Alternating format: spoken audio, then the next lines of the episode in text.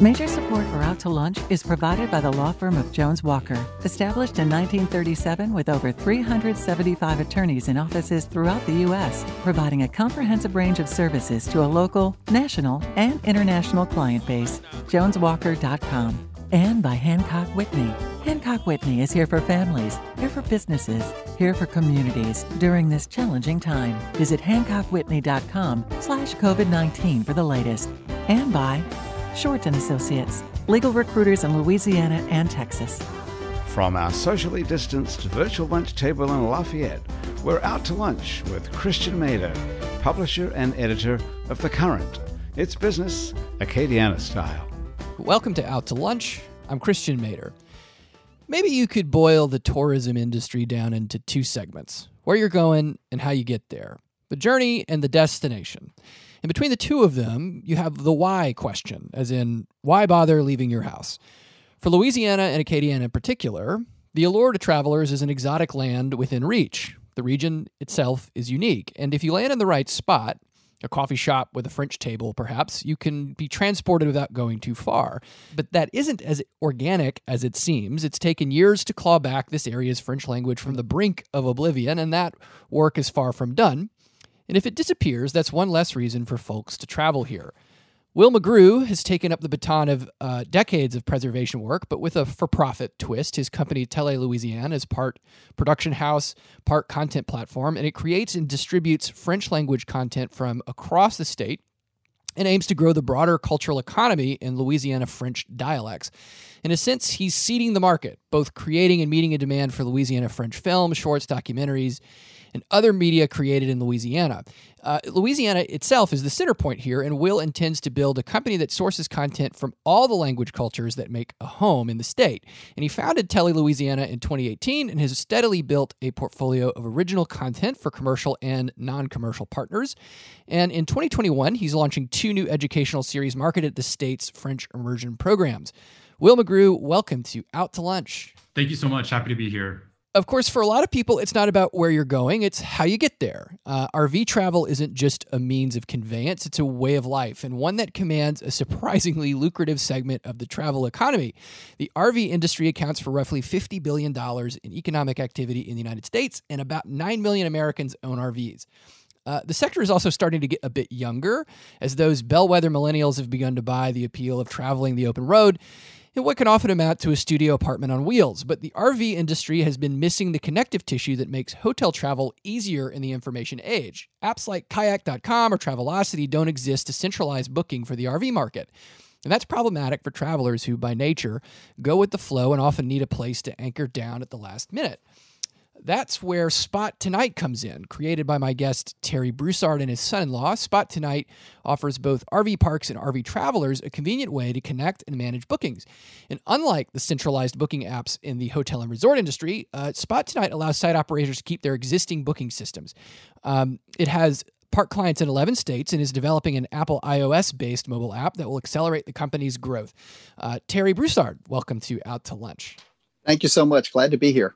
So, Will, I, I, wanted to start with something that I thought was kind of interesting about Tele Louisiana, which is actually that it's a for-profit operation. And I say that because you know a lot of the the sort of language preservation activity that's taking place in Louisiana, that kind of programming that I think we think of, right, can can feel like something that more typically would come out of nonprofit or public education programming, that sort of thing. So, you know, you've got a background in economics and finance. So I, I would expect that you've walked into this with some idea of what the market could be. So, you know, sort of setting aside the loftier goals here, right? How does right.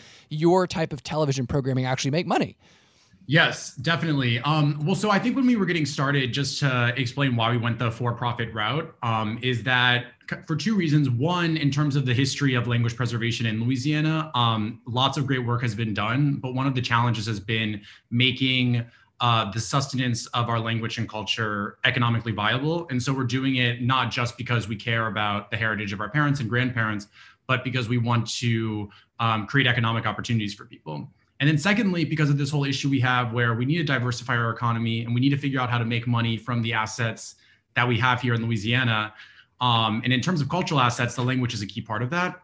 And so what we discovered is that all the advantages of the nonprofit route, for the most part, we can get um, going for the for through, through the for-profit route because we still are able to work with um, various uh, nonprofit partners, as well as the state, CODOFIL, et cetera. But on the flip side, by going the for profit route, it allows us to kind of expand the value add that we can provide and expand the economic opportunities that we create, uh, notably for local businesses. And so um, with the for profit route, it allows us to create better promotional opportunities to do um, co productions, co creations, get editorial feedback from some of our private partners um, in a way that public broadcasting doesn't really traditionally pursue. Um, yeah, and so the last the, the nice thing about it is certainly at an early stage. Um, we've been in operation for a, a little over two years now. Um, but it's really strengthened our case to the public sector too, and, and to the legislature and to the lieutenant governor and to the governor saying, this isn't just for the culture. This isn't just for museums and nonprofits. It's also local and international businesses that are interested in um, integrating our language and culture into everything they do, their branding, their business model, et cetera. Sure. So, so language can be big business. And speaking of big business, I was only distantly aware of how big the RV industry was, but I was honestly still pretty surprised by the figures that that that I saw. And and even though it, it seems like maybe getting a little younger, I can't really shake the idea that you know, RV travel is something that we tend to associate with folks in maybe retirement age, um, even though the average age is say like 48, if I'm if I'm correct there, Terry. But so I, I guess I'd want to start with like getting a sense of how that industry is growing and, and whether we're if this is a a business type or a, type of travel accommodation that we're really passing on to a new generation, like the sort of thing that we're seeing opportunities for, say, in the next 10 years or 20 years or 30 years? Well, certainly there's been a lot of change in the demographics, as you mentioned there. Back in the day, we used to think of generally an older retired population in the large large RV buses lumbering down the road in the left hand lane. That has certainly changed now. And now, as you said, really, it's more the millennials. In fact, about 42% of the sector right now have moved down to the millennials. Part of that is because many of the occup- uh, occupations are extremely mobile. And certainly, COVID has shifted a lot of people to realize that we can work from home. If we can work from home, we can work anywhere and so we can hang additional Wi Fi in the RV and take off mobile and be completely mobile. So there's a huge shift there in people that are going full time RV. And suddenly now they're realizing, wait, now I have to find a spot. And that's when they realized there was not the app where they can just pull out their phone and book a spot based on the demographics of their bus, or they would play with a search engine for spots near me, only to trickle down to the bottom of the hole to find that there's no spot. And then they had to go back up and reload all their characteristics. And so that produced a problem, uh, which was extremely frustrating for many people, uh, myself included, being now on my fourth RV. It's just not that easy to take out and go somewhere. Yeah, so, so uh, I, I, should note for for the listeners out there that you are currently sitting in an RV having this conversation with me, and you know I've done a good bit of traveling myself. I used to be a touring musician, and I, and I often found that there would be segments of the country right where you, you'd kind of pass through, and it didn't matter, you know, how how much uh, cellular coverage there was. I mean, you'd run into these sort of like big connectivity issues. I mean, um, so you, you, mentioned the ability to kind of do work from anywhere and how this is becoming a big part of the strategy. I mean, is there really enough like communications infrastructure to pull that off with like a big mobile environment? I mean, are we still looking at kind of like pocket issues where people are just like running out of their ability to actually talk to people? Yeah, I think it's I think it depends on how far you want to get away there's a certain segment of the campers that are in the van life mode that like to live out uh, for free in the Bureau of Land Management lands or say uh, areas that are not an, an improved infrastructure area. But even there, there are now devices that can do long range cellular uh, to get some communications. And I'm seeing occupations as I visit with people and talk with campers in our one of our core customer groups. Uh, everything from online school teachers to software engineers to medical case managers that do medical chart reviews, uh, to even telemedicine docs. So uh, it's very much on the, I guess, on the increase and the connection and the technology is catching up so much so that it's in many of the buses uh, now. Uh, which of course feeds into why we want to have a mobile app to make it uh, we need to depend on some bandwidth to a degree so this kind of makes me think a lot about just outreach in general. And you know, Will, I mean, obviously tourism has been a big part of Louisiana's uh, economy for for for for a good, good bit now, and you know, there's an extent to which, like, you know, people who grew up, I'm 36, right? I kind of take it for granted that that the French language, right, in its many forms, is is, is a big reason why why people come here. So so I'm curious, like, you know, what kind, like, you know, some some of the stuff you guys have coming up, right, is, focusing on the French immersion programming within the school system. So so how do you program stuff? um, within sort of the cultural economy, right? That that's geared towards bringing other francophone audiences to Louisiana, or other people sort of interested in uh, francophone culture generally here? Like how do you make the distinctions between that? Like selling what we do to ourselves versus selling what we do to the outside world? Right exactly. I mean i think that's i think that's a really good point um, that in order for the tourism our tourism economy and the amount of tourism we have to louisiana to continue we need to make sure that what brings people to louisiana continues to exist and continues to be developed and flourish really because we can actually bring new tourists new residents et cetera and so that's one of the key pieces where we say, of course, we're what we're doing is for tourism, but it's also for the cultural economy and for our culture here. And the content that we create is, of course, always focused on those two markets. So, one, we recognize that there's a market here of people in Louisiana, as well as Louisiana expats, so to speak, across America, that really are interested in um, reclaiming Louisiana Creole, Cajun French, Louisiana French, as well as all the different cultural practices that go along with that, from boucheries to Mardi Gras um, to festivals, et cetera. Um, but then beyond that, we know that that's what really one of the things really that brings tourists to Louisiana, especially from countries like France and French Canada, et cetera.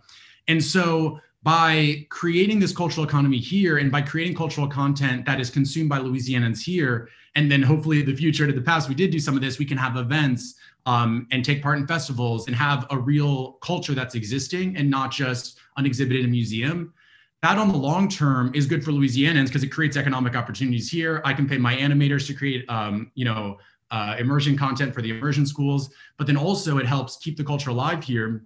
But in the long term, that just ends up being good for tourism because then people know that the culture is not dying. It's actually robust, revitalized. Young people are getting involved. It's dynamic. And so it just means even more demographics will come to Louisiana and um, that's one of the reasons I feel like it's it's interesting. Obviously, I'm not I hadn't been that familiar with the RV industry, but I I really like what what Terry's doing too because I think um, tourism. We think okay, we, we're good at tourism, and so let's innovate in tourism, and so let's make Louisiana a global platform for how do you do tourism well.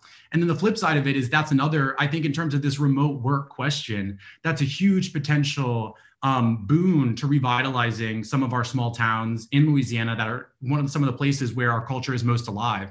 Beyond tourists, there's the question of short-term visitors, remote workers, et cetera.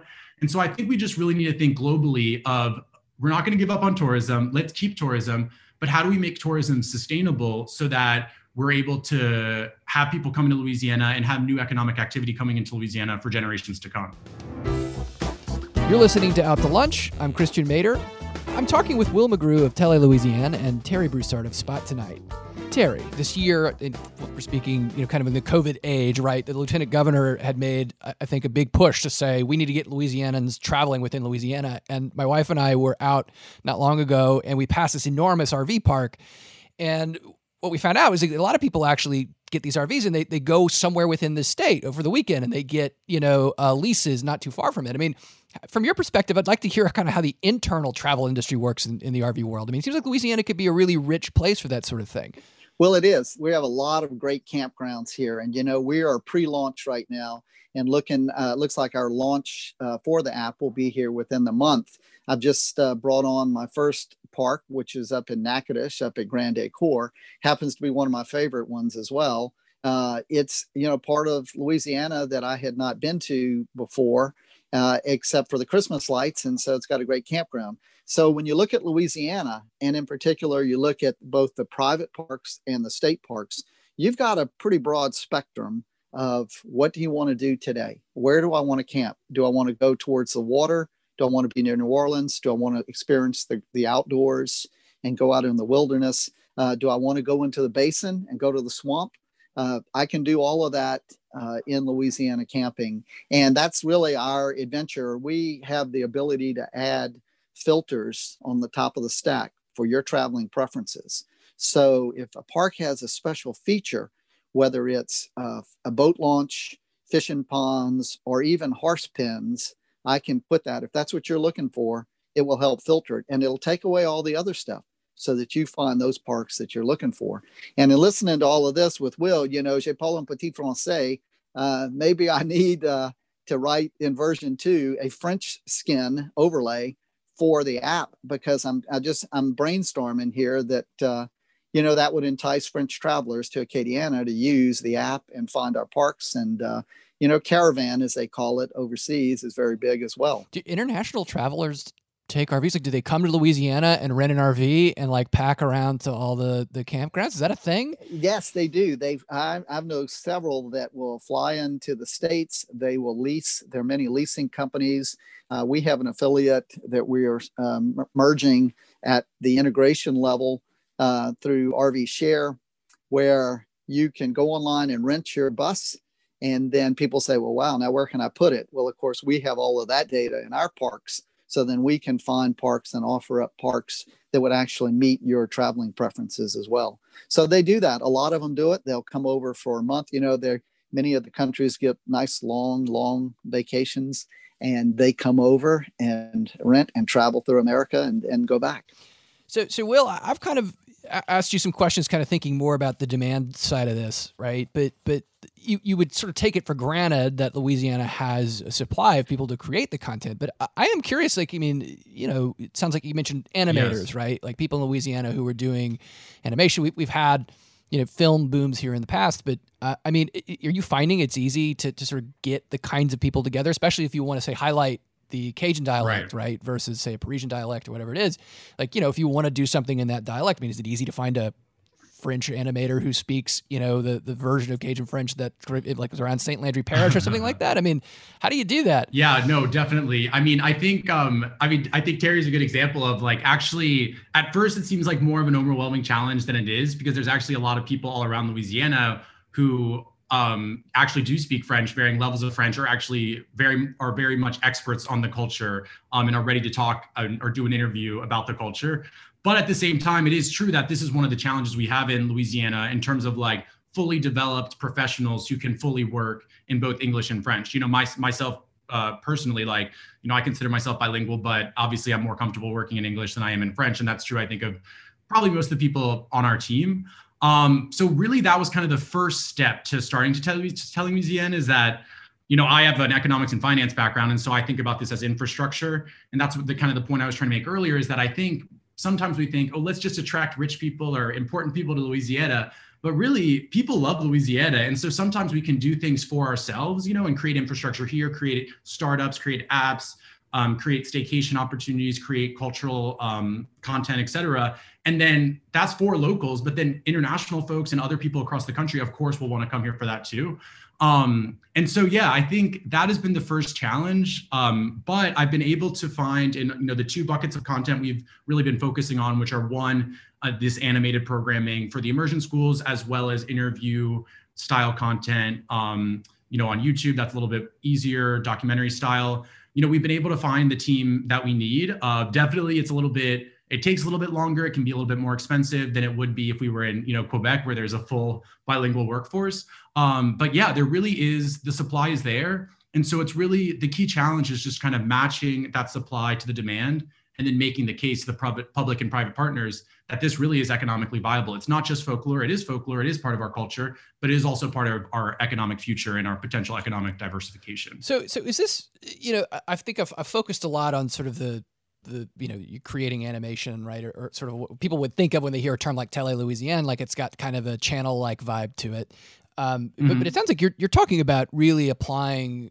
um, you know multilingualism to different parts of the Louisiana experience, right? Like, so conceivably, like when Terry's talking right. about, like, hey, you know, maybe I should put this skin on my app that allows people to either, you know, do this RV experience generally and, you know, go from campground to park ground uh, in French if they want to. I mean, is that my kind of understanding kind of the longer term vision? It's less just about, all right, well, we got to create, you know, video content in French, but like, no, we need to create a, an economy of French, make it a, a language of currency again.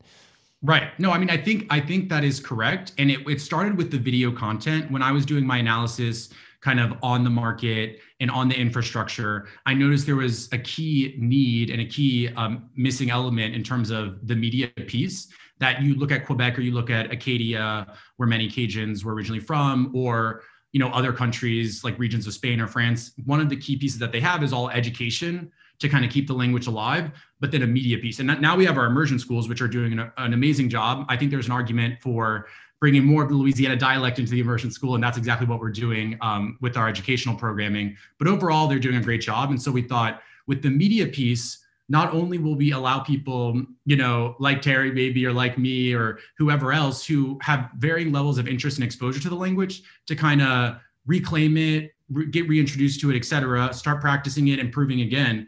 But then also we can start changing the mindsets and the mentalities about, oh wait, does Louisiana French have to die? is Louisiana French pas du bon français? Is it not good French? No, it's good French. We should be proud of it. You know, changing all those mentalities and stereotypes. And so that's why we got started with the video. But very quickly, as we've been doing this work, many of our partners said, "Oh, we love what you're doing. Can you trans? Can you you know translate our full website? Can you do bilingual social media? Can you do events for us?" You know, they really want to do. They realize that the benefit of bilingualism and in, incorporating the French is just maybe not 100% twofold, but it is a multi- multiplicative factor where it's like incorporating the culture and the language into what you do accesses new audiences that speak another language, but it also makes your business or your event or whatever you're trying to do more dynamic and interesting. And so we're laser focused on the video content that takes a lot of work, but yes, currently and in the future, um, we're, we're, we want to provide as many professional services as we can provide um, to kind of provide that value add and strengthen our local businesses and, and cultural institutions.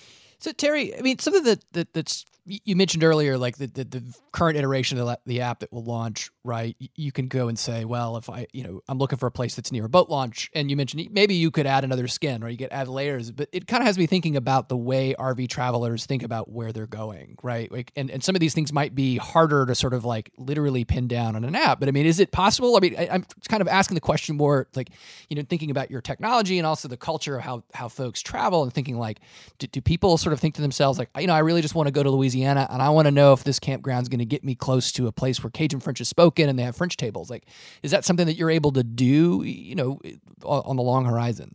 Well, absolutely. Uh, the ability of our app, you know, let's back up just a second in that to say that first off, we're doing what has not been done before, and that is talk to multiple different stovepiped booking systems, much like is done in the hotel world on some of those big apps, Priceline, Trivago, that talk to Hilton, they talk to Holiday Inn, they talk to Red Roof, they talk everywhere. All of those things are already out there, but no one's done it in the RV. But we take it a step further because, as you just said, uh, in the RV world, it would be akin to trying to book a hotel room and say, I want to make sure I have 50 amps on that wall over there because I have to hook up to it, right? I want to make sure I have water and sewer and how's the Wi-Fi, which is now almost everywhere in hotel world. So you take that to the RV world, and then we want to combine a view. Do I want shade over my RV, or do I need sun because I have solar on the roof and a satellite dish that's mounted to the roof that does absolutely nothing under a tree? So in our app, back to that, we took those filters and we can add as many as we want on the top of the stack in your profile. And then we integrate with those systems to offer up when you put in the date, your vehicle length, what type of vehicle, are you a bumper tow or diesel? All those demographics all help filter through to produce a resolution of the spots that meet your criteria and your destination. And uh, it's it's amazing the welcome that we've had in the industry. We literally came up with this idea sitting in my backyard here looking at the RV one Friday when my son in law said, Hey, let's go camping tonight. And I said, Buddy, you're in South Louisiana, you don't have a reservation, we're not going anywheres because it's that popular down here. And so that was the genesis of this about 14 months ago. So we are uh, have been coding for about a year, and uh, we'll be out. You know, like I said, this month. Uh, we're off to the Florida RV Super Show next week. Uh, will be our first big trade show, about 70,000 historically in attendance. And so, uh, you know, it'll be interesting. We're bringing some Louisiana product to show on the table and uh, we're pretty excited about it. Where where did people go? Like if it's that big to where like on a Thursday night or whatever it is, and you're like, well, I want to go camping, and you can't because it's that popular. Like what are what are people doing?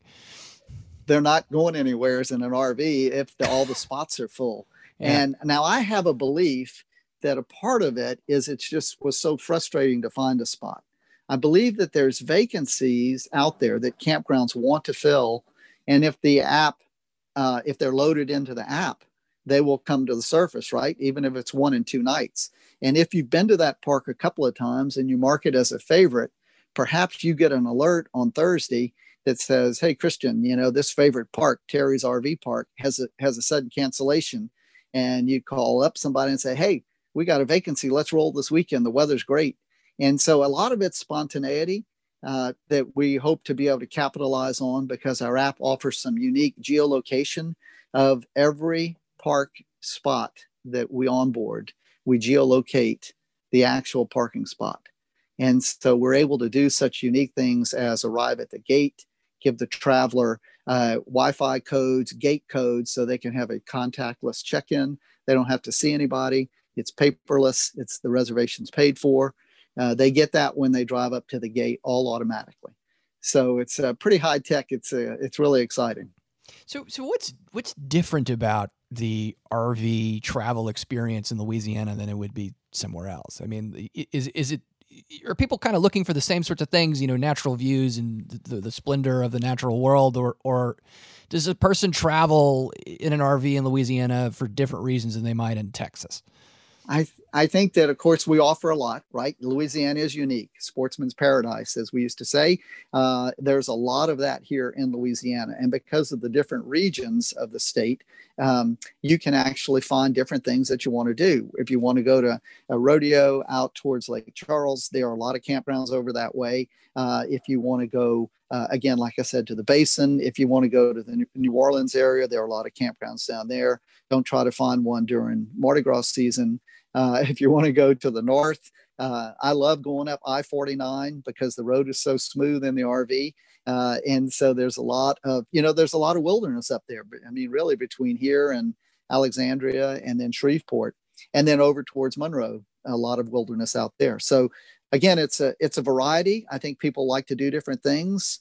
Um, I, for one, like to kind of get away from it all. And uh, sometimes I just sit there and go through the RV and use it for maintenance time and relax. You know, it's uh, it's what I enjoy about it. Uh, for us, it's family.